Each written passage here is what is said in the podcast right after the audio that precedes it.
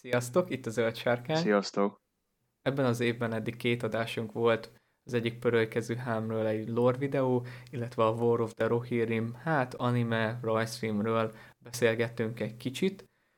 Most pedig egy olyan témát dolgoznánk fel, amit már nagyon sokan kértetek tőlünk,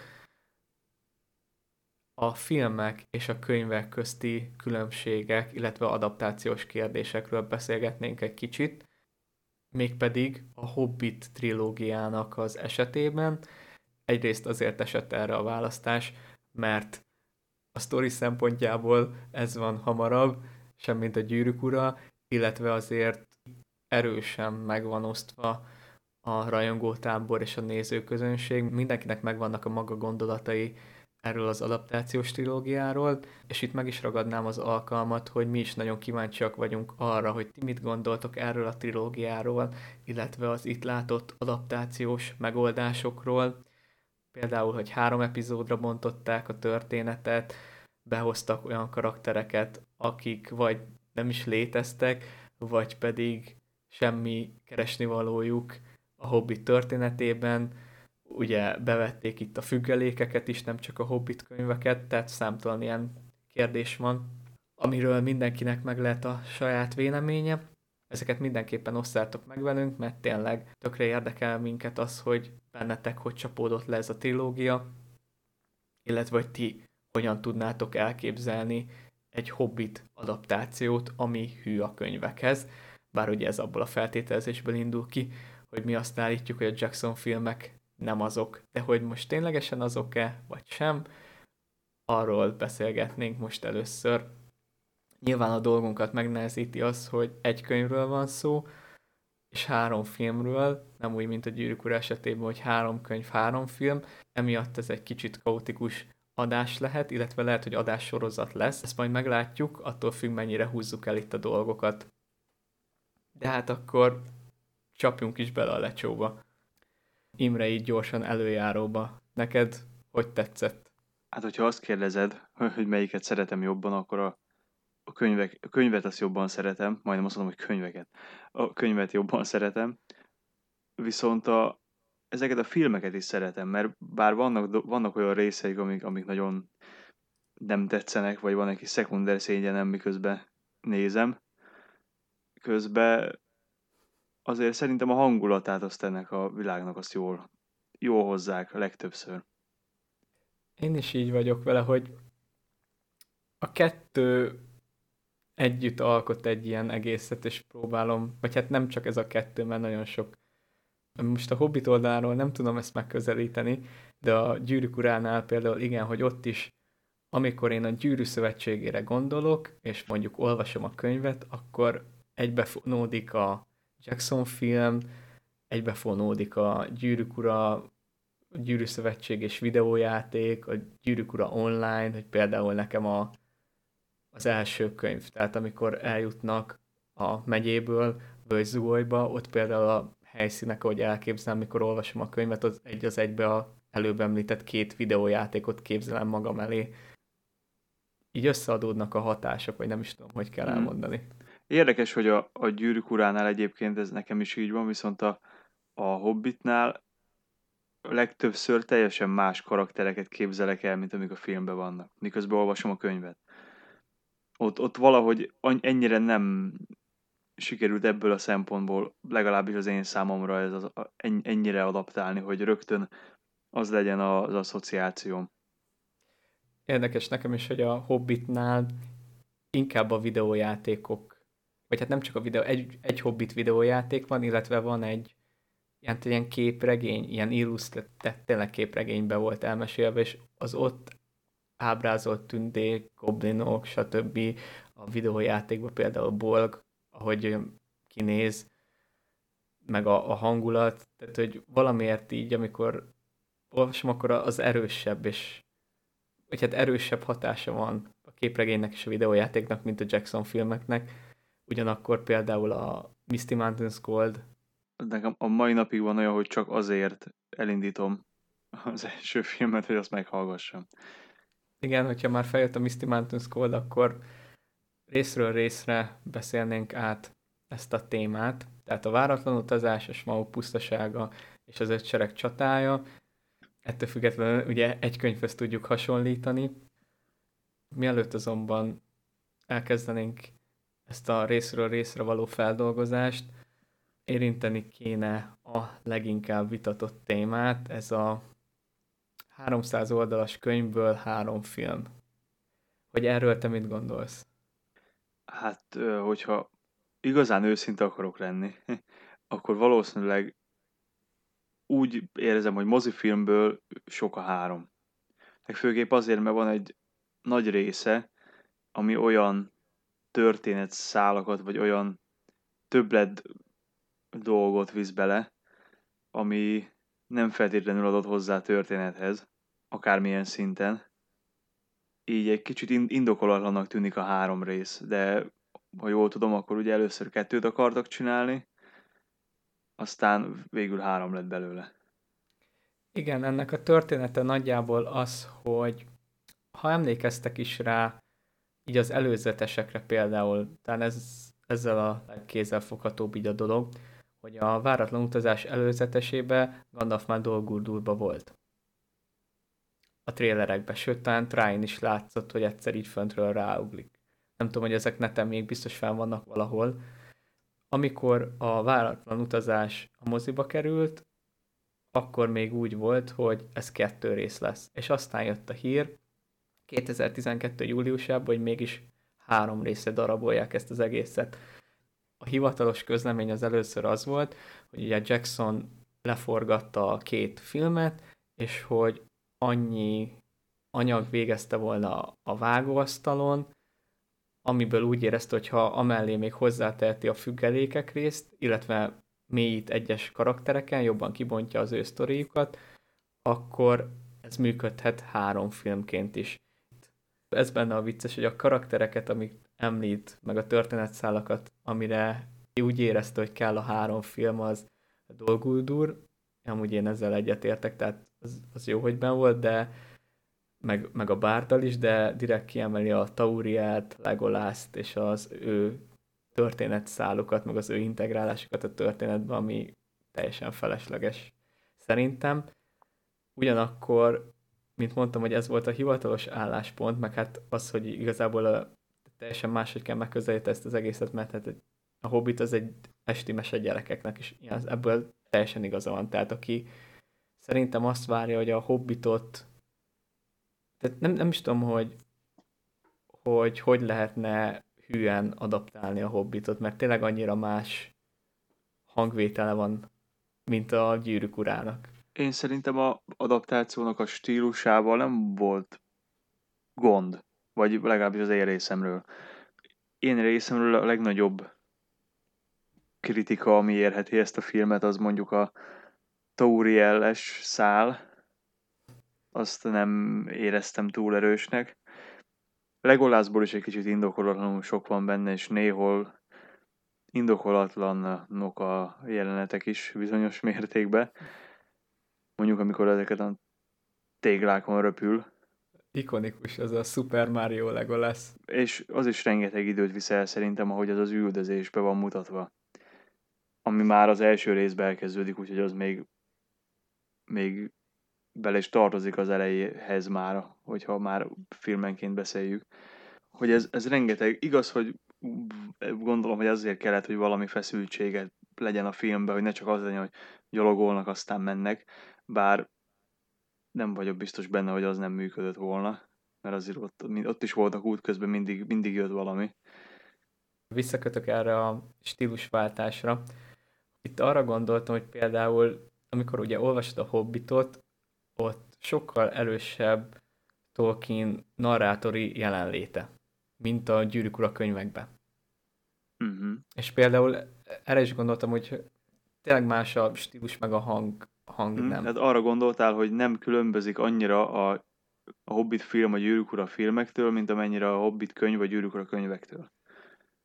Tökéletesen megfogalmaztad, igen, pontosan erre gondoltam. Először nem jött át, hogy erre gondoltál, de hát hogyha így nézzük, akkor, akkor valóban más, de azért néhány helyen érződött szerintem benne ez a hogy kicsit mesésebb, vagy hogy, hogy mondjam. És szerintem az is jó volt benne, amitől egy kicsit ilyenebbé vált, hogy úgy kezdődött ugye, hogy, hogy Bilbo, hogy elkezd írni a kis könyvét. Viszont lehet, hogy azon, hogy, hogy az, hogy neked ez hogy jött, vagy hogy érzékelted a, mondjuk a narrációt, lehet, hogy, hogy ha esetleg a Ian Holmal kicsit megnarrádották volna itt-ott, akkor lehet, hogy ez is jobban átjött volna. Ez amúgy szuper felvetés. Nagyon jó volt az, hogy ott Bilbót beleszövik, meg nekem még az is tetszett, hogy beleszövik a Gyűrű Szövetsége film elejébe.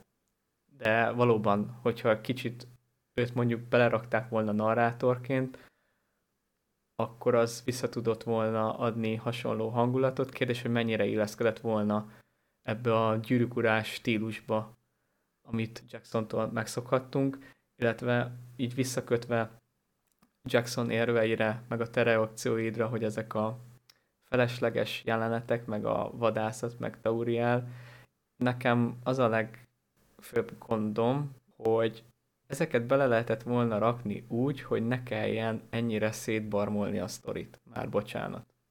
A régebbi hallgatóik tudják, hogy mire gondolok, meg gondolom te is ez a például bolg azok. De majd mondom, hogy kifejtem majd később, amikor oda jutunk, csak hogy én nekem a legnagyobb gondom a Hobbit filmekkel, mint adaptáció, hogy értem a alkotói szabadságot, de egy csomó olyan döntést látok benne, amit meg lehetett volna valósítani úgy is, hogy kicsit hűbbek maradunk az alapanyaghoz. Ezt én is így gondolom. Hivatalos magyarázat ez volt, ahogy említettem, de ha megnézzük, ugye nyilván vannak ezek a behind the scenes videók, ahol magyaráznak a film elkészültéről, és van egy nagyon ominózus videó, amikor egy ilyen produkciós pokolról beszélnek, tulajdonképpen, hogy mennyire rossz volt a filmeknek a forgatása, hogy például felhozták, hogy három és fél év volt a pre-production a Gyűrűk Uránál. Ez azt jelenti, hogy a helyszínek kiválasztása, jelmezek elkészítése, a storyboardok, a previzek, a scriptek, volt három és fél évük, és aztán kezdődött meg a forgatás. A Hobbitnál ez pár hónap volt, és aztán belevágtak a forgatásba, és úgy nagyon tetszett az a hasonlat, amit a Richard Taylor, a VETA vezetője mondott, hogy mint a vonat és a sín. Hogy különbség van a közt, hogy lerakod a sínt és ráereszted a vonatot, vagy ahogy megy a vonat, te folyamatosan elépakolgatod a sineket. És hogy a gyűrűk ura inkább az előbbi volt, a hobbit meg az utóbbi. És ez tényleg érzékelhető. Nyilván a Hobbit filmekről még nagyon sokat lehet beszélni teljesen más kontextusba, majd hogyha van rá igény, akkor tervezünk ilyen videókat is, hogy tényleg ezt a Hobbit filmek forgatását, ezt az egész folyamatot bemutassuk nektek, itt tényleg ezt csak röviden említenénk meg azért, mert azért ebből a szempontból is fontos, és nagyon-nagyon rányomta a bélyegét az adaptációra, hogy ugye eredetileg a Del Toro volt, és aztán váltott a Jackson. Nem is tudom, hogy... Úgy, ahogy utána olvastam, nekem az jött át, hogy időben elkezdték volna, vagy elkezdték tervezni relatíve azt, hogy mit szeretnének csinálni, mert úgy emlékszem, hogy talán az első, első ötletei, vagy ilyen koncepciós dolgai a Deltorónak azok 2009-ben megvoltak, de valahogy nem nagyon kapott zöld utat, meg voltak az MGM-nek valamilyen financiális problémái, aztán emiatt kicsit összekavarodott minden az, és végül többek között ezért is hagyta ott a projektet. És aztán beugrott Jackson, igen, hogy meg Igen, aztán igen. Ugye tologatták is a, a forgatás kezdetének a dátumát, meg tehát volt már ott kacsfasz az elején is, valószínűleg elkezdték időbe, de aztán, vagy hát abból kiindulva, amit olvastam, hogy 2009 azért mondjuk 2010-11 előtt azért egy-két évvel ott van, ha nem is három és fél, de azért hát mondjuk legalább a sineknek az irányát látod, kicsit messzebb kezded el rakosgatni őket magad előtt. Amúgy most ezen gondolkodtam, hogy lehet, hogy eltévesztettem, hogy nem akkor jelentették be, hogy mégis három film lesz belőle, amikor már moziba volt a váratlan utazás, lehet, hogy előtte, mert ami a fejemben megragadt, hogy ebbe a videóba, tehát ez van benne, hogy a Andy Serkis sose tudom, hogy hogy ejtem. Ugye ő is rendező volt, director, és vett föl öt csatájából jelenetet, és nagyon vicces, hogy mondta, hogy úgy vették fel a jeleneteket a statisztákkal, hogy igazából senki nem tudta, hogy hogy, hogy, hogy néz ki a csata, csak random jeleneteket vettek fel, hogy a orkok meg a törpök, tündék ütik egymást. Hm. És hogy ekkor volt az, hogy Jackson mondta, hogy oké, okay, álljunk meg, és akkor visszatérünk később, amikor már vannak konkrét ötletei, hogy kicsit időt nyár, hogy kicsit le tudjon nyugodni, aztán újra kezdeni a forgatást, úgy, hogy már tudják, hogy ténylegesen mit is csinálnak. 2012 májusában volt ez, hogy leállították a forgatást, és 2012 júliusában jelentették be, azt hiszem, vagy a belső döntés akkor volt, hogy akkor mégis a kettő filmből három, tehát ez lehet, hogy az ilyen személyes kis teóriám, ami szokott lenni, de én úgy érzékelem, hogy nem csak ez a, hogy jaj, hogy volt egy csomó plusz izé vágatlan anyagunk, meg hogyha kicsit kidolgozhatok pár történetszállt, akkor ez tökre eladható három filmbe, és hogy így teljes az én vízióm, így tudom a teljes mélységébe előtárni a dolgokat. Emellé szerintem bejön az is, hogy tényleg a deltoros dolgok miatt úgy csúszott a forgatás, meg olyan kaotikus volt, hogy kellett nekik idő, hogy összeszedjék magukat, és ezt például el tudták érni azzal, hogy, hogy akkor a két filmből csináltak hármat. Ez hogy lehet egy magyarázat, de valamiért én úgy érzem, hogyha alapvetően már az első rész előtt úgy állt volna a helyzet, hogy ebből kettő film lesz, akkor nem biztos, hogy ott fejezték volna be az első részt, ahol be lett fejezve. Mert hogy a, a második, harmadik részbe, ha kiveszed azokat, amiket ilyen töltelék cselekménynek, vagy ilyesminek gondolna az ember, akkor is hosszabb lenne szerintem jóval, meg sokkal több történés van benne, mint az első részben. Igen, akkor valóban neked van igazad, meg csekkoltam, hogy tényleg úgy volt, hogy a, mielőtt kijött a váratlan utazás, tehát még nem került mozikba. Akkor volt ez, hogy akkor kettőből hármat csinálnak. Ugye az eredeti koncepció az az lett volna, hogy mondtad, hol ér véget, hogy a, a két részes filmnél úgy ért volna véget, hogy a megyéből eljutnak a magányos hegyig, és a második részben lett volna az, hogy Bilbo bemegy a hegybe, Smaug, és aztán az öt cserek csatája.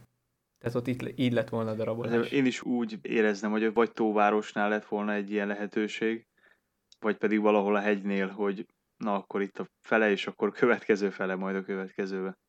Ja, amúgy Tóváros jó lett volna, vagy akár érted a Bakacsin erdőt, hogy a pókokat még le tudják, és akkor ott van végül, hogy fogságba ejtette őket a tündekirá, és akkor tudod, ilyen cliffhangerrel, na akkor puffogjon tovább mint ahogy lényegében a Smaug pusztaságában ugyanígy megkaptuk ezt a cliffhangert azzal, hogy mit tettünk, és akkor buff, feketeség, és ennyi. Ami még szerintem elképzelésemet alátámasztja, így igaz, ahogy te mondtad, tehát, hogy, hogy így septéből össze lett vágva, meg így lett kitolva, hogy, mert tulajdonképpen, hogyha megnézed, akkor ez a koncepció működik, hogy hozzáadnak pusz jelenteket, tehát felvesznek még, meg ugye van egy csomó olyan anyaguk, amit lehet, hogy alapból kivágtak volna, és akkor Jackson azt mondja, hogy jó, akkor nem a magányos hegyig megyünk, hanem elvágjuk az első részt a, hogy hívjáknál, amikor a sasok leteszik őket. Nem jut eszembe magyarul a helye annak a helynek. Ne, nekem se. Szökszikla? Nem tudom. Talán szökszikla. De majd valaki kiavít minket, hogyha ha nem így van. Na, de hogy ugye simán van az, hogy ott elvágta, és akkor ugye így időt nyertek, hogy volt egy csomó ugye felhasznált anyaguk, tehát a, a szöksziklától el egészen a magányos hegyig, vagy hát addig, ahogy Smaug kiszabadul, ugye akkor az nekik nagyjából megvolt, hiszen két filmet terveztek, tehát ott igazából csak vágni kellett, hozzávenni új jeleneteket, és akkor így kb. nyertek plusz egy évet, amíg a öt csatáját össze tudták rakni. Mert hogyha belegondolsz, akkor, és szerintem ez még nagyon nagy gyengesége a filmnek, hogy a gyűrűk ura élvezhető, bár amióta látta a bővített rendezői változatot, azóta nem vagyok hajlandó simába megnézni, de, de a gyűrűk ura élvezhető és érthető volt anélkül. Míg a Hobbit szerintem nem. És ott például megmaradt bennem, amikor kijöttem a moziból az öt csatája után, veled biztosan, mert ugye együtt néztük. Igen.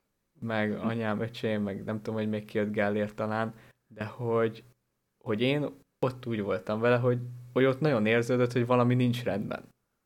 Tehát ott a csata hektikussága, az össze-vissza vágások, tudod, hogy megjelentek a kecskék hirtelen a semmiből, meg hogy feljutottak oda a hegyre, tehát ott nagyon-nagyon durván érződött, hogy itt valami nem stimmel, és hogyha hozzáteszed a, a bővített változatot, akkor ott teljesen más, hogy van bevágva, hogy amikor a Gandalf meg a Bilbo-t megy, Bilbo mondja, hogy biztos, hogy ugye jó helyen állunk-e, meg amikor Torinék kitörnek, akkor ott a törpsereget CGI-jal megduplázzák, hogy tényleg érzékelhető legyen, hogy azogéknak ott visszavágnak. Nézd majd meg, hogy a rendezői változatban kétszer annyi törp van, miután a Torinék kirohantak a kapun, és így mutatja ilyen látképet, hogy özönnek a törpök ilyen ék alakba, sokkal több törp van a rendezői változatban. Hm. Meg amikor benne van a filmben, hogy küldjétek akkor a, a beasteket, Send in the Beast, War Beast, vagy nem tudom, és akkor ezt így elmondja, és ennyi. A rendezői változat meg tényleg bejönnek azok a cuccok, a nyomorék trollok. Tehát nagyon-nagyon durván érződik szerintem ott, hogy, hogy az, az káosz volt. Én nem is emlékszem, hogy emlékszem, hogy sok minden nincs benne a, a első mozi változatba, ami benne van a, a rendezőibe, de ennyire konkrét, ha már nem emlékeztem rá, hogy melyik nincs benne, meg mik ezek a, az ilyen inkoherens dolgok. Nekem az akkora sok volt, hogy a mai napig emlékszek rá, ugye a nyilvetők, az ógrék, a törpszekerek, fá, hagyjuk is az egészet. Hm. Igazából ez lett volna így az utolsó kommentem ehhez. Szerintem elkezdhetnénk a, az első filmmel, és akkor haladhatnánk. Nem lennénk ilyen csapongók, és akkor gondolom úgyis végigmegyünk a, még ezeken is, amikről eddig beszéltünk. Igen, ez nagyon jó, hogy felvetetted, meg elnézést kérünk a hallgatóinktól, tudjuk, hogy igazából arra vártok, ami most fog következni, de ezt még hogyha nem is beszéltük ki olyan nagyon bőven, bár lehet, hogy sokkal bővebben, mint kellett volna, azért fontosnak tartom azt, hogy lássuk ezt tényleg, hogy amikor nézzük azt, hogy jaj, hát de a gyűrűk ura mennyivel jobb adaptáció volt, mint a Hobbit, és Jacksonnak ott sikerült elérni azt, amivel itt csúnyán belebukott, hogy azért ez a kép nem annyira fekete-fehér, mint sem azt gondolnánk. De tényleg ennyi lett volna, és akkor lássuk a váratlan utazást. Amit már beszéltük, hogy Bilbóval helyeznek be minket a történetbe, és ezzel kapjuk meg a, hátteret így az egész sztorinak. Szerintem ez egy jó döntés volt. Szerintem is. Egyrészt rögtön hozta a nosztalgiát, azonnal elöntött a boldogság a moziterembe, erre emlékszem. Ami ezt követi, az meg az, hogy rögtön beugrik a Martin Freeman-es Bilbo. Igen, de ugye előtte még ugye megkapjuk a háttérsztorit, Suhatag városát, ja, hó, a törpököt, igen. Nem, nem, nem arra gondoltam, mert ugye nyilván nem megyünk bele, ahogy említettem minden apró részletbe, hogy a könyvbe mit ettek Bilboék a törpökkel, meg hogy mit ettek a filmbe, tehát tényleg próbálunk csak a fontosabb dolgokra kitérni, és itt például a prológusnál azt akartam mondani, hogy ez a törptünde ellentét, amit belehelyeztek. De talán ezt is csak a rendezői változatba. A Las Galen fehér égkövei, amikor ugye a törpök azt mondták, hogy nem fizették ki őket a tündék, hogy meglopták őket a jogosuktól, tehát ez a sztori, ami a Nauglamir történetét ülteti be ilyen szépen. Igen, bár egyébként szerintem ez ebben a filmben nagyon nehezen jön át ez a ennek, ez, ennek, ennek a ékszernek a tulajdoni viszonya. Mert gyakorlatilag a törpök kinyitnak egy ládát a Tranduril előtt, aki erre rettenet dühös lesz.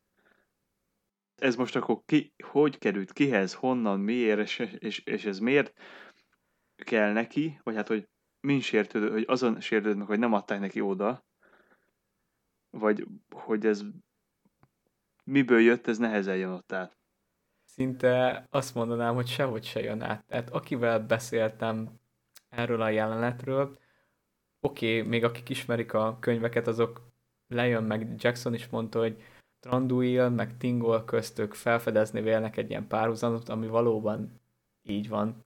Ugye Tünde király birodalmukban mindketten elzárkóznak, mindketten vágynak a kincsek után. Ott van a hasonlóság, meg ugye Tingolnak a ezüst haja, vagy a Tranduil, tehát ez, ezek érződnek ezek a dolgok, meg nyilván látom, hogy kedvezni akar a rajongóknak azzal, hogy belecsempésznek egy ilyen történetet, ami, ami amúgy már annó a Hobbit könyvben is szerepelt. Tehát a, hogyha nem is leírva, hogy Nauglamir, meg stb., de hogyha nevek nélkül nézzük, akkor a Hobbit könyvben is Tolkien már leírta tulajdonképpen a Nauglamir okozta viszályt a törpök és a Doriáti tündék közt, tehát ez szerepel, csak valóban, ahogy mondod, ennek a jelentősége így a Hobbitba ez nem jön át. Ugye a csattanó az az, hogyha valaki nem tudná, szerintem ott esett le neked is, mikor ezt megmutattam, hogy mi értelme annak az egésznek, hogy van egy kivágott jelenet, hogy három mondat, vagy nem tudom, miután a Tranduil Taurinennek elvágta az íját, és akkor Legolásszal fölmennek Hollóbércre. Uh-huh. És akkor van egy kivágott jelenet, amikor a Gandalf megjelenik, hogy nem azok az ékszerek voltak az egyetlenek, amiket a feleségedre áthagyott barátom, hagyott neked egy fiat, és hogy mondd meg nekem, hogy melyiket szeretné, hogyha te jobban értékelnéd. És igazából ez mutatja, hogy az a, az a nyaklánc, az a feleségé volt, amit ugye tudunk Legolásztól, hogy meghalt, és hogy igazából ezért dühödött be az elején.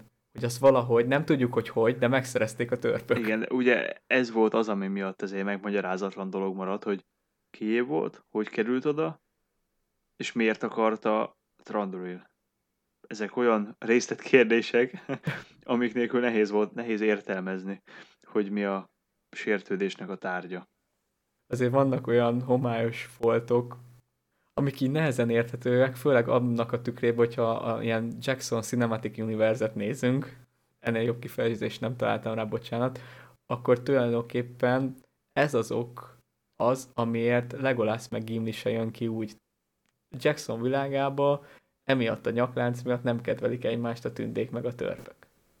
Hát legalábbis ezek a tündék, ezekkel a törpökkel.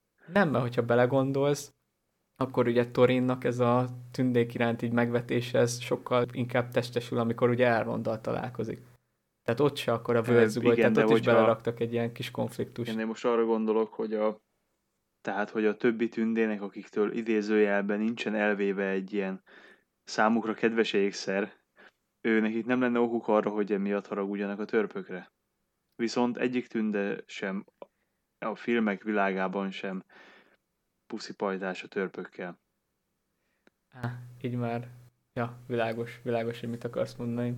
De ja, úgyhogy nekem ez a megjegyzésem lett volna így, ami a prológusból kiemelnék, meg hát ugye az Árkenkőnek adtak egy ilyen megkülönböztetett szerepet, hogy tulajdonképpen ez azért van, hogy ez a uralkodásának a jelképe a hegymély királyának, és így tudja egyesíteni a törp nemzetségeket, és hogy tulajdonképpen Torin is ezt reméli, hogyha visszaszerzi az árkenkövet, akkor újra egyesíteni tudja a törp klánokat.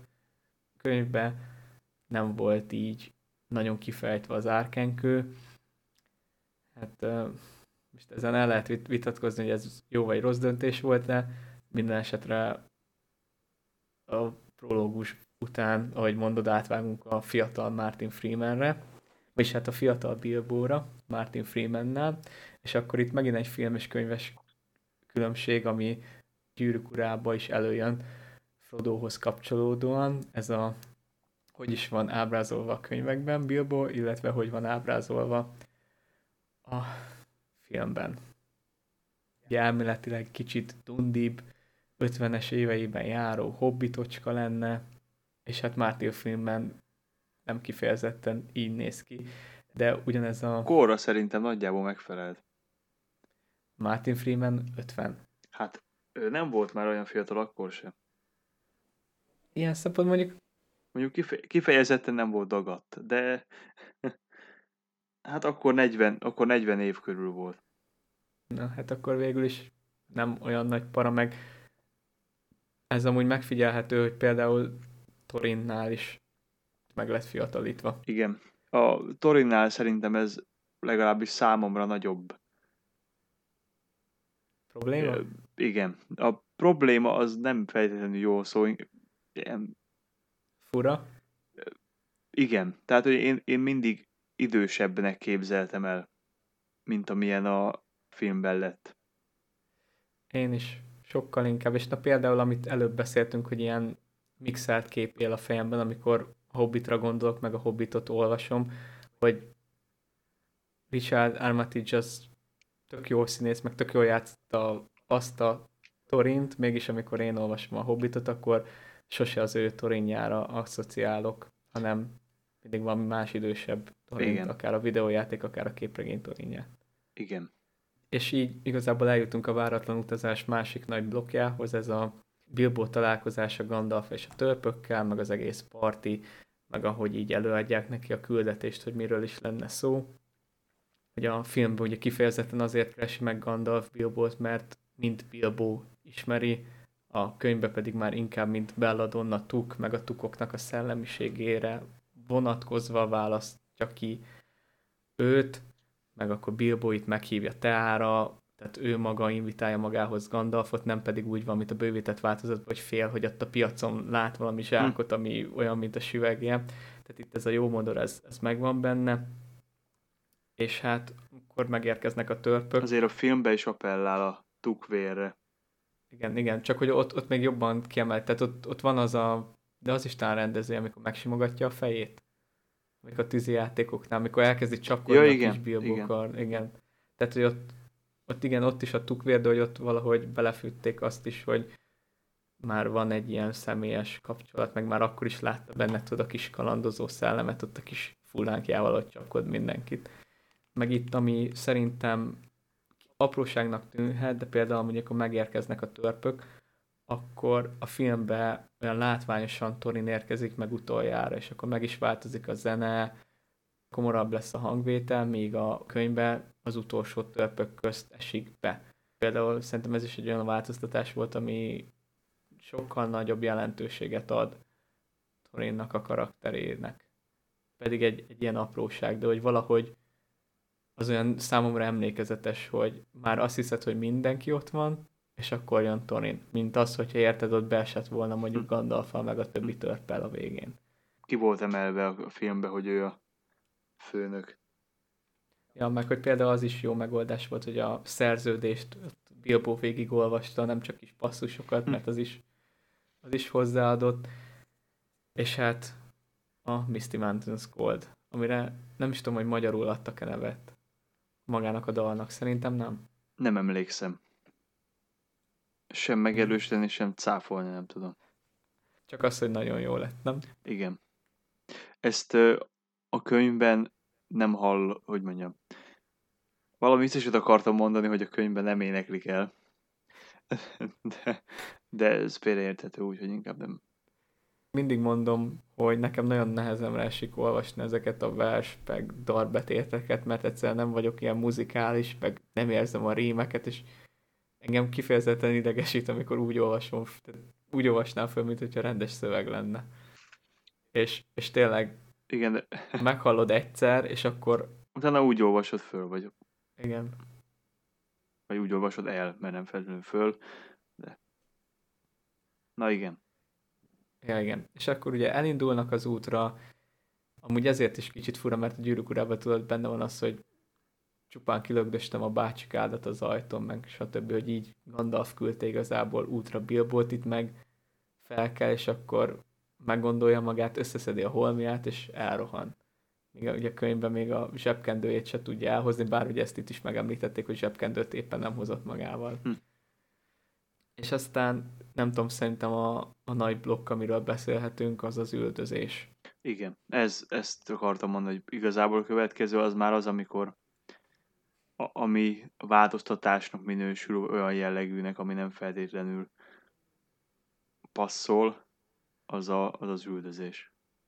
Úgy kezdődik, hogy kapunk egy visszaemlékezést, ami szerintem nagyon jó ötlet az, hogy megmutatják, mert nyilván amikor Tolkien írta a könyvet, akkor nem gondolt, hogy ennek lesz folytatása. Utána lett, kibővítette az univerzumot, belehelyezte a Hobbitot a Silmarilok világába, így nyilván kinőttek olyan történetek, mint az Erebori kutatás, a Befejezetlen regék című könyvbe, vagy akár a Gyűrűk ura király visszatér függelékeibe, tehát kibővítette ezeket a történeteket. Szerintem egy jó döntés volt, hogy Jackson ezeket behozta. Ez az első ilyen történetszál, ami nem szerepelt a Hobbit könyvben, mégis a Hobbit eseményeihez szerintem szorosan hozzá kapcsolódik. Viszont nem a visszaemlékezéssel, ettől függetlenül, hogy az nem volt benne, az egy olyan része a történetnek, ami, ami a motivációkat elrendezi, meg elrendezi azt, hogy hogy jutottak el oda, amit csinálnak. Ami megkérdőjelezhető az az, hogy a, azoknak a jelenléte, meg ez a vérdíjas üldözés. Gyors összefoglaló azoknak, akik nem ismernék azok eredeti sztoriát, majd csinálunk róla külön egy lore videót, de egyelőre elég annyi, hogy miután a magányos hegyből kiüzettek a törpök Smaug által, Sror megpróbált visszatérni Móriába, és ott egy új birodalmat kialakítani, itt találkozott azokkal, aki megölte, és akkor tulajdonképpen elkezdődött a háború a törpék és a köthetség orkjai közt, aminek a végső kimenetel ez az azonul bizari csata lett, ahol azok megöli Dainnak az apját Naint, és erre Dain megöli azogot. Ez a harmadkor 2799. évében történt. Tehát itt azok meghal, és Torin ugyanúgy megszerzi a tölgypajzsos becenevet ebben a csatában. Ugye a filmben pedig azt látjuk, hogy Thror meghal a csatában, tehát nem előtte, tehát nem Thror halála robbantja ki ezt a csatát, hanem ott veszti életét, és azok nem hal meg, csak a kezét vágja le, de az se Dáin, hanem Sorin. És amit mondtam, hogy én nem értem azt, hogy ezt miért kellett megváltoztatni. Tehát szerintem ez a üldözéses szál, ez teljesen jól működött volna, sőt, még talán jó, nyilván ez a személyes véleményem, kicsit jobban is lehetett volna ezt árnyalni, mert ugye itt azt látjuk, hogy van egy bosszú szál. Torinnak a nagyapját megöli azok, azoknak meg levágja a karját Torin. És ennyi. De az eredeti történet szállna, hogyha maradtunk volna, akkor például a fiatal bolgot, ami amúgy ugye egy pillanatra látjuk, hogy az első verziói bolgot ott agyonüti Dvalin, lehetett volna az, hogy a fiatal bolg ugyanúgy ott van a csatánál, Dain megöli Azogot, de előtte Dain apját megöli Azog, ott van Bolg, meg ott van Sorin is. Akkor tulajdonképpen jó, mondjuk akkor bejön az, hogy, hogy Bolg miért Sorinra vadászik, miért nem Dainra, de akkor, akkor mondjuk ennyit változtattak volna, érted, hogy oké, okay, hogy tényleg Sorin öli meg Azogot, de akkor nem az ötsereg csatájában, hanem itt. És akkor ez például egy jó kiinduló pont lett volna, hogy akkor bolg vadásza. És szerintem elég is lett volna egy ork főgonosz ebbe a filmbe. Mert most itt van egy azog, meg itt van egy bolg. Jobb lett volna, már ez is, de én nekem meg még jobban tetszett volna, hogyha ez az egész ott, ott nincs. Egyrészt egy csomó időt elveszít a film elején, ami miatt szét lett darabolva, és nem feltétlenül, mert igazából üldözés része benne lehetett volna azután, hogy Goblin királyt megölik, és utána kezdődik úgy, ahogy a könyvbe. Ott is lehetett volna üldözést csinálni belőle, és akkor itt az elején marad egy kis fölszabadult idő. Ugyanezt akartam mondani, hogy valamilyen szinten benne hagyjuk az üldözést, akkor tényleg akkor lett volna értelme, hogy megölik a Goblin királyt, és mint Bolg, az északi orkok fő-fő vezére értesül arról, hogy a köthegységben egy, egy szintén egy ork, vagy kobold, vagy goblin nevezzük bár, hogy Górét megöltek, és hogy éppen tölgypajzos Torin, és éppen az a tölgypajzos Torin, aki itt az apja Igen. miatt gyűlöl meg, tölt meg minden, és hogy aztán indul el vagyászni, tehát tulajdonképpen ugyanúgy, mint itt is a bolg a második részben jelenik meg. És akkor az, hogy tényleg, ahogy mondod, kihagyni, és akkor egyszer csak mondjuk megjelenik később. Na, az, az működött volna, de azok az egy, uh, nem tudom, tehát, ja, én őt szívem szerint kivettem volna a történetből. Hát még itt találok így a kicsit a törpökről, hogy a könyvben jellemük az nem állt másból, mint hogy más színű volt a köpenyük. Én ezért érzem azt, amikor erről beszélgetünk, hogy sokan mondják, hogy ja, hát a simán meg lehetett volna csinálni az egészet egy három órás filmbe, szerintem nem. Tehát én azt mondom, hogy a kettő minimum kellett volna, de lehet a három is, mert beszéltük a Rankin Bashnál, hogy ugye egy filmbe bele lett sűrítve. Igen, ott, ott sokszor, csak, így, sokszor csak úgy megtörténtek a dolgok. Igen, oké, hogy az nem három órás film volt, hanem egy óra, pár perces, de, de ott nagyon látszott, hogy, hogy össze-vissza ugrálnak. Mert azért van cselekmény a Hobbitba. Az elején lefektetni, hogy miről is szól ez a küldetés, a trollok, völgyzugoly, kőóriások, goblinok, farkasok, etc., etc., etc. És azért ne felejtsük, hogy több pajzsos Thorin kompániája. Rengeteg több van ott. Akkor meg az lett volna, hogy jaj, most itt kapjuk a tucat törpöket, itt van a 13 törp, és semmit nem tudunk róluk. Ha belegondolsz, így, hogy három film van, így is csak pár törpöt bontottak ki. Igazából a könyvben Balin az, akinek azt mondanám, hogy van személyisége, vagy, vagy bármilyen. Torin. Itt meg azért, meg Torin, igen, itt meg azért Kili, Fili nem csak meghalnak, hanem úgy előtt azért vannak is. Dvalin tök sokszor, Bofur, Bombur, hogyha meg se szólal, de legalább... De legalább kövér. igen, legalább kövér, és adnak neki vicces jeleneteket. Szóval érted, hogy ilyen szempontból szerintem egy film nem lenne elég. Ez csak ezért jutott eszembe. Meg valamilyen szinten érthető az is, hogy ilyen eltérő dizájnt adtak a törpöknek, mint például ami a fejemben él, hogy te 13 hosszú szakálú kis faszi, hogy különbözteted meg őket itt, meg azért meg tudod mondani, hogy ők, ők mégis törpök, de mégis valami egyediséget adnak nekik, valami személyiséget. Oké, okay, hogy a köpenyük nem színes, talán ezeket a színeket semmiképpen nem reprezentálják itt a filmben, meg Dvalinnak sincsen kék szakála, meg ilyen hülyeségek, de, de ja, ez csak így eszembe jutott még a törpökről. Nem tudom, hogy te ez hogy állsz. Én nekem a, a törpökkel kapcsolatban az egyet, hát nem az egyetlen, kettő olyan észrevételem van, aminek az egyik részét azt, azt értem, a másikat azt az egy döntés volt, amivel nem feltétlenül, vagy hát ami nem feltétlenül legalábbis az én képzett társításommal nem egyezik. Az a, egyik az, hogy a Torin kicsit fiatalabb, mint hogy én, én képzelem, illetve az, hogy, hogy jelentősen többjüknek elég rövid szakálla van. De ezt én úgy gondolom, hogy azért csinálták, hogy maradjon valami a színészetnek az arcából. Erre amúgy én sose gondoltam. Pedig amúgy logikus. Talán ahol zavaló az a Fili meg a Kili. Úgy igazán. Hát ott még be lehet annak tudni, hogy fiatalok, nem? Hát, ja, amúgy van egy érdekes olyan teória, hogy a könyvben sokan azt hiszik, hogy Fili meg Kili, vagy hát nem sokan azt hiszik, hanem azt mondják, hogy lehet, hogy Fili meg Kili lány.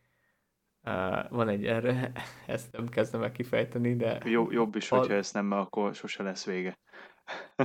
Annak az adásnak.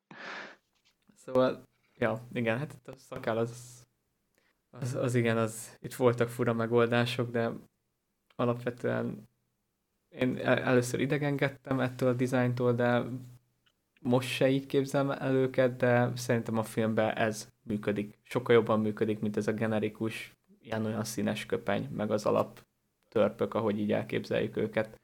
És akkor ugye trollok, radagaszt, völgyzugoly ez a következő szakasz. Itt a trolloknál én annyit említenék meg, hogy ugye a, a könyvekben nem tiszta, hogy ők trollok.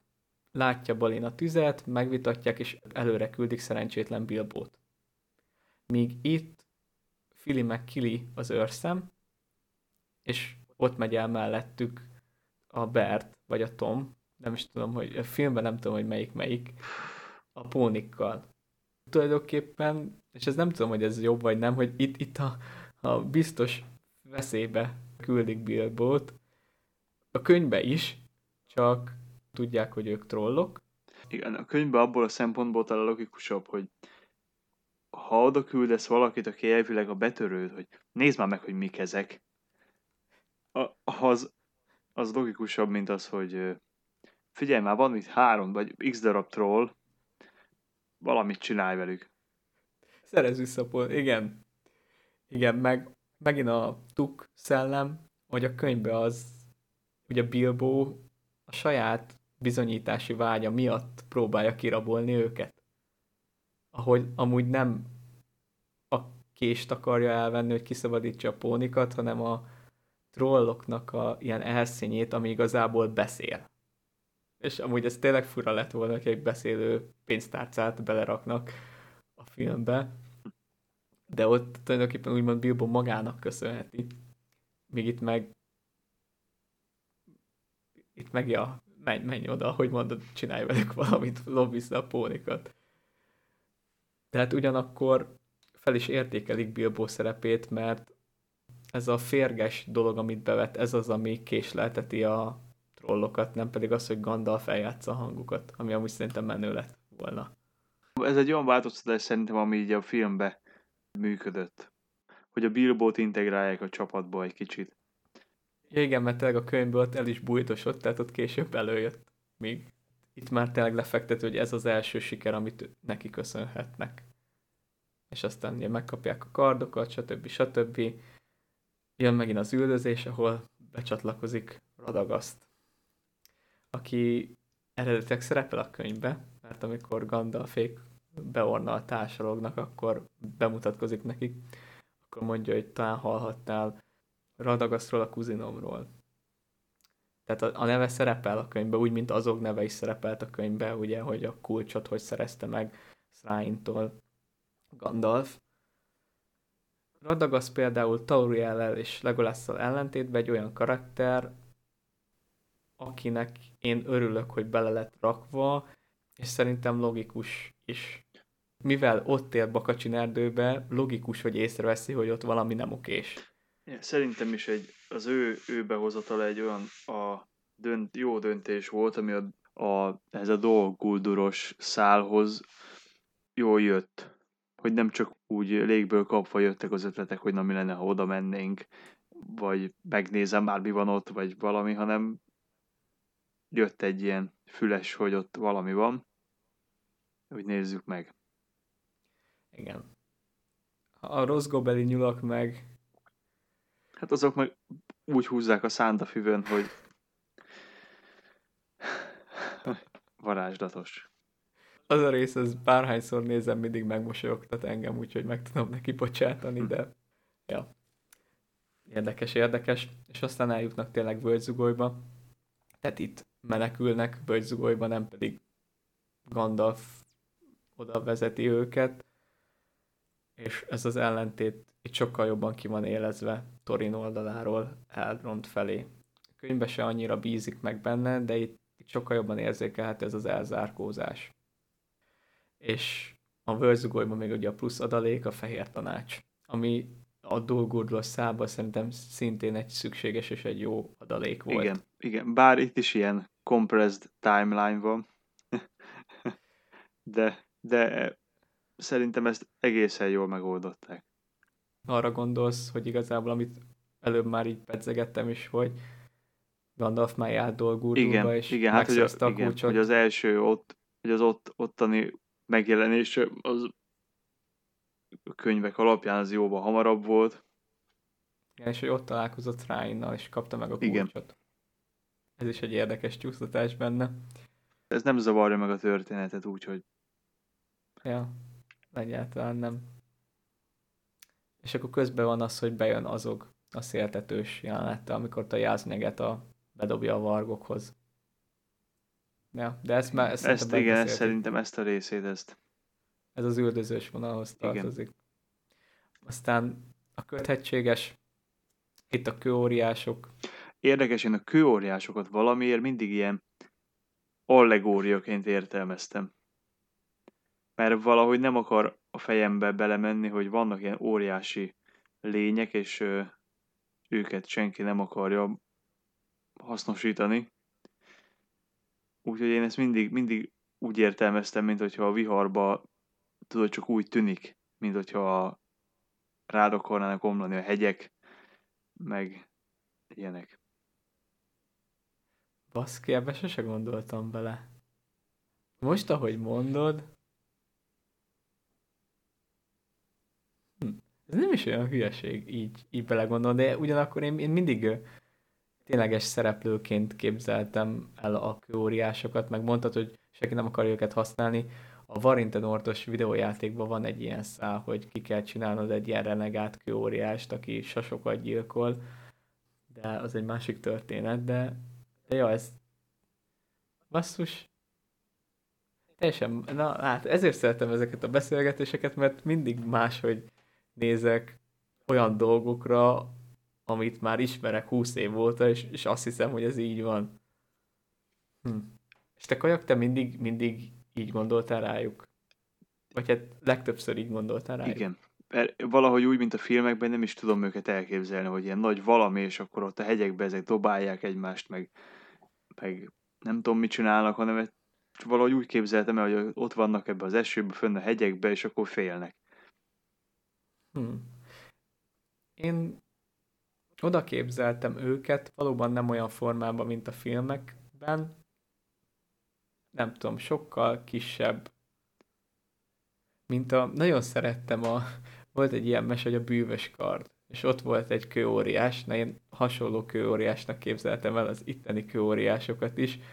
Kövekből állnak, de mégis valahogy emberibb alakjuk van, mint semmit, hogy tulajdonképpen ilyen sziklákból hmm. állnak. Nekem olyan, olyan kívül érzem őket a, a történeten.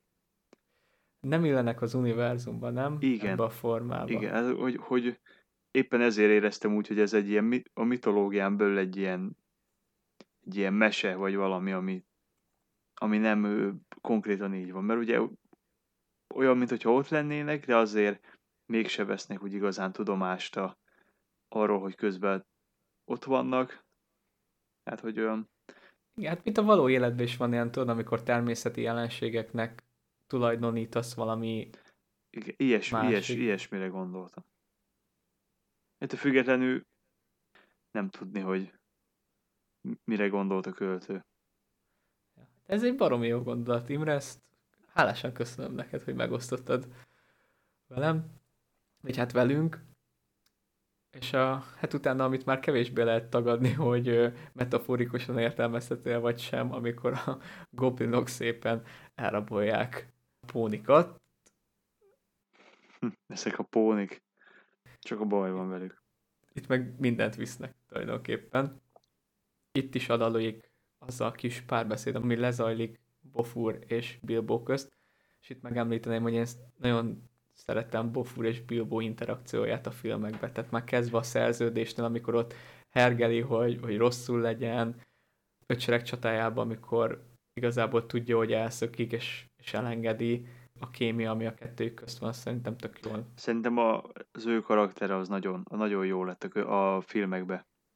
Rendkívül erős. Én a törpök közül Balint szerettem nagyon, hát szeretem is, de például ez, hogyha erősségekről beszélünk, akkor, ahogy mondod, Bofur karakteréhez rengeteget hozzátesz a Jackson film számomra.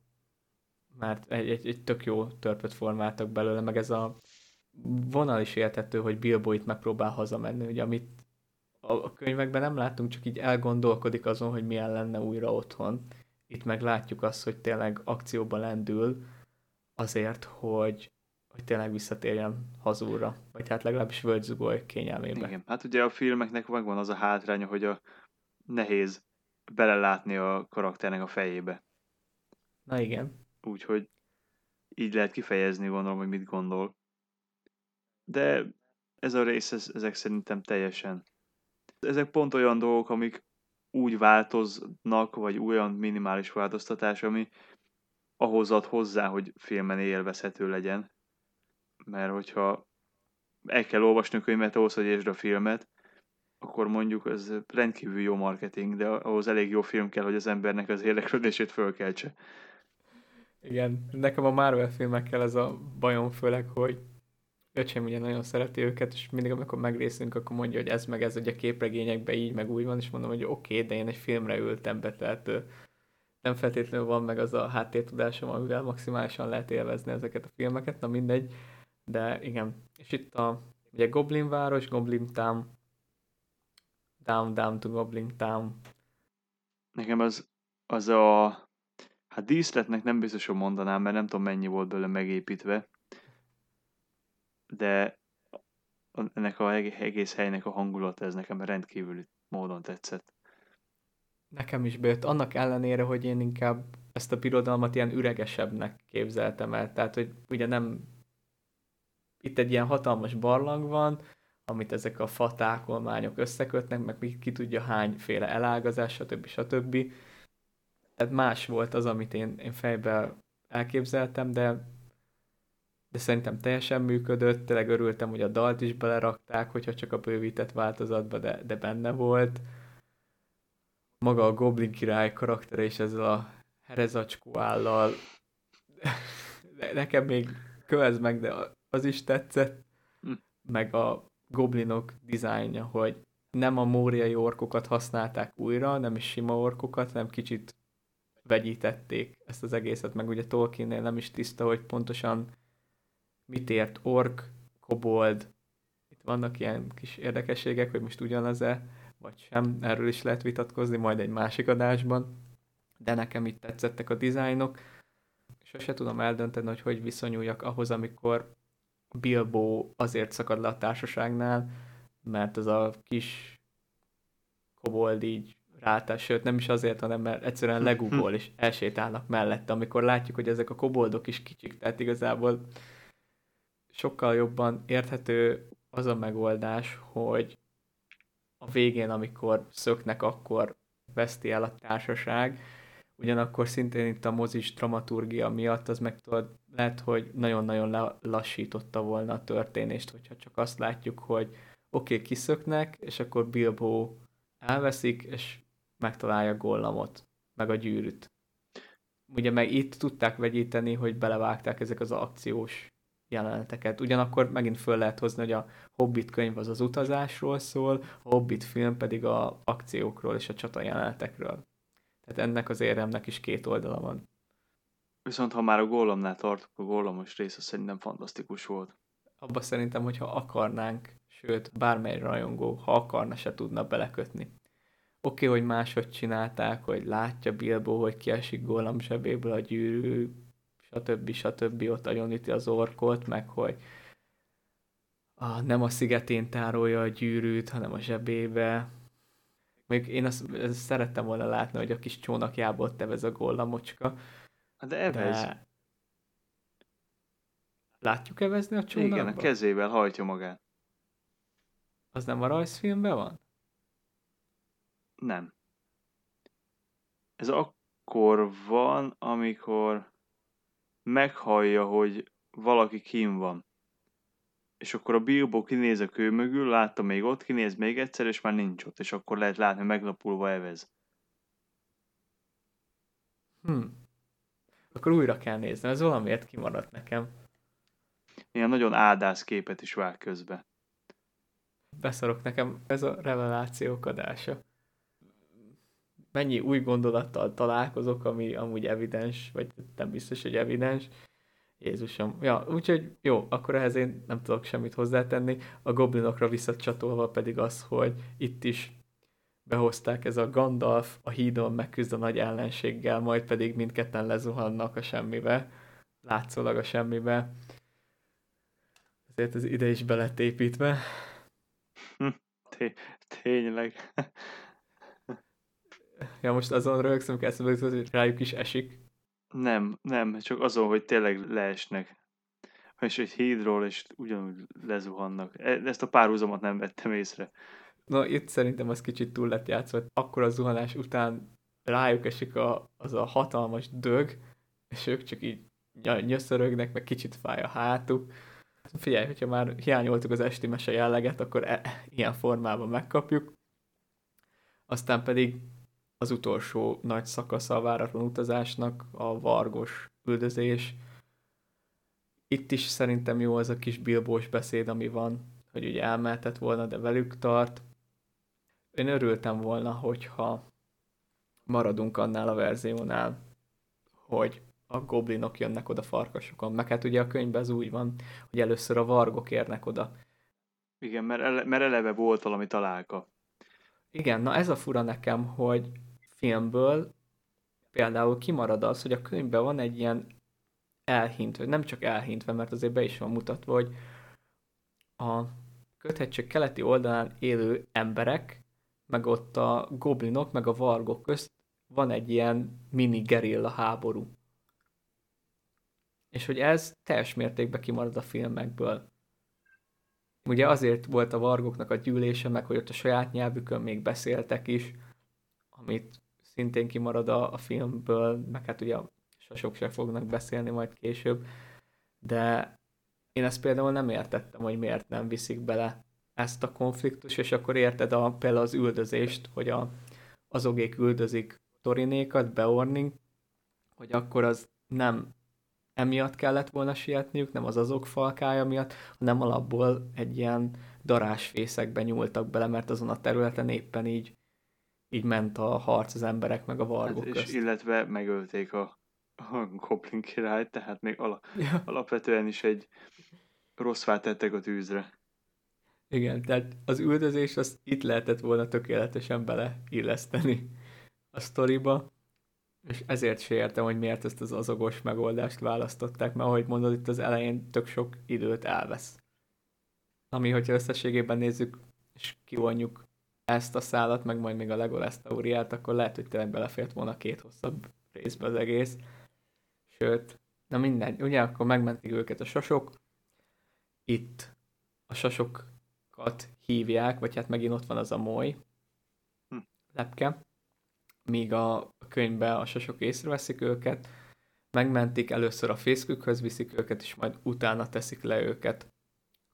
És ugye itt nyilván beszélnek is a sasok.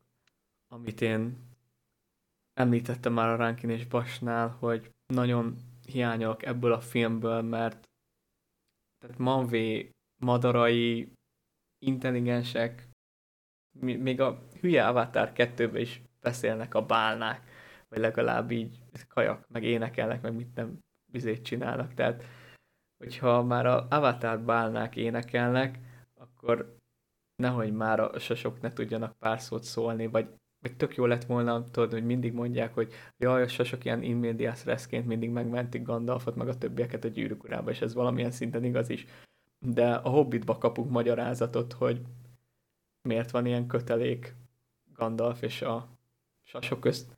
Jó, igen, nyilván a Silmarilokból tudjuk, hogy milyen szálak fűzik Gandalfot Mavéhoz és ezáltal a sasokhoz, de hogy mondjam, egy ilyen hétköznapi magyarázatot itt kapunk erre a kapcsolatra, hogy megmenti Torondort, vagyis... Gvaihír. Igen, Gvaihír, hogy megmenti Gvaihír, de Gvaihír neve, nem is tudom, hogy ki van-e mondva. Én úgy emlékszem, hogy mond, mondva van, de az életemet nem tenném rá, tehát de úgy emlékszem, hogy mondva van. Azt tudom, hogy Tranduil neve nincs benne, semmilyen formában, de erre a Gvajhirosra én sem mondanék biztosra. De az a lényeg, hogy lerakják őket a szöksziklánál. Ebbe is már egyre biztosabb vagyok benne, hogy ez magyarul tényleg szöksziklán neve. Ugye károkként gondolunk mindketten ugyanarra. Igen. Látunk egy érzelmes jelenetet, hogy a törpök befogadják Bilbót, akire először még azt gondolták, hogy Koloncnak sem lesz jó, de hogy ekkorát nem tévedhettek volna, vagyis Torin, nem tudom mi ez a királyi többes szám. Látjuk elrepülni a rigót, bor felé, ahol Smaug kinyitja a szemét, és emlékszem, ment még a nagy csodálkozás, hogy úristen, hogy fog kinézni, mert ekkor még a dizájnról nem láttunk semmit, csak a szemét, meg ahogy ott pusztít Ereborban a négy lábával, amiből a végén amúgy lett kettő, és ezt után jutnak el Beornhoz. Legalábbis a könyvekben, a filmben pedig ezt megszakította egy év, és 2013-ba láthattuk meg azt, hogy jutnak ténylegesen el Beornhoz. Itt most zárjuk is le az adást, mert ez nagyon hosszú lett, és ha bár egy könyvről van szó, de három filmről, ami megnehezíti ezeket a kis film VS könyves dolgokat. Úgyhogy én azt javaslom, hogy egyelőre első etapnak legyen elég ennyi, és akkor filmenként majd folytatjuk. Mit szólsz hozzá? Így legyen. Akkor így is lesz. Ezeket az adásokat pedig igyekszünk mi hamarabb felvenni és megvágni, úgyhogy nektek sem kell majd sokat várnatok a folytatásra. Köszönjük a figyelmeteket, mi ennyik lettünk volna mára. Sziasztok! Sziasztok! Far over the misty mountains rise, leave us standing upon the height. What was before, we see once more. Is our kingdom a distant light?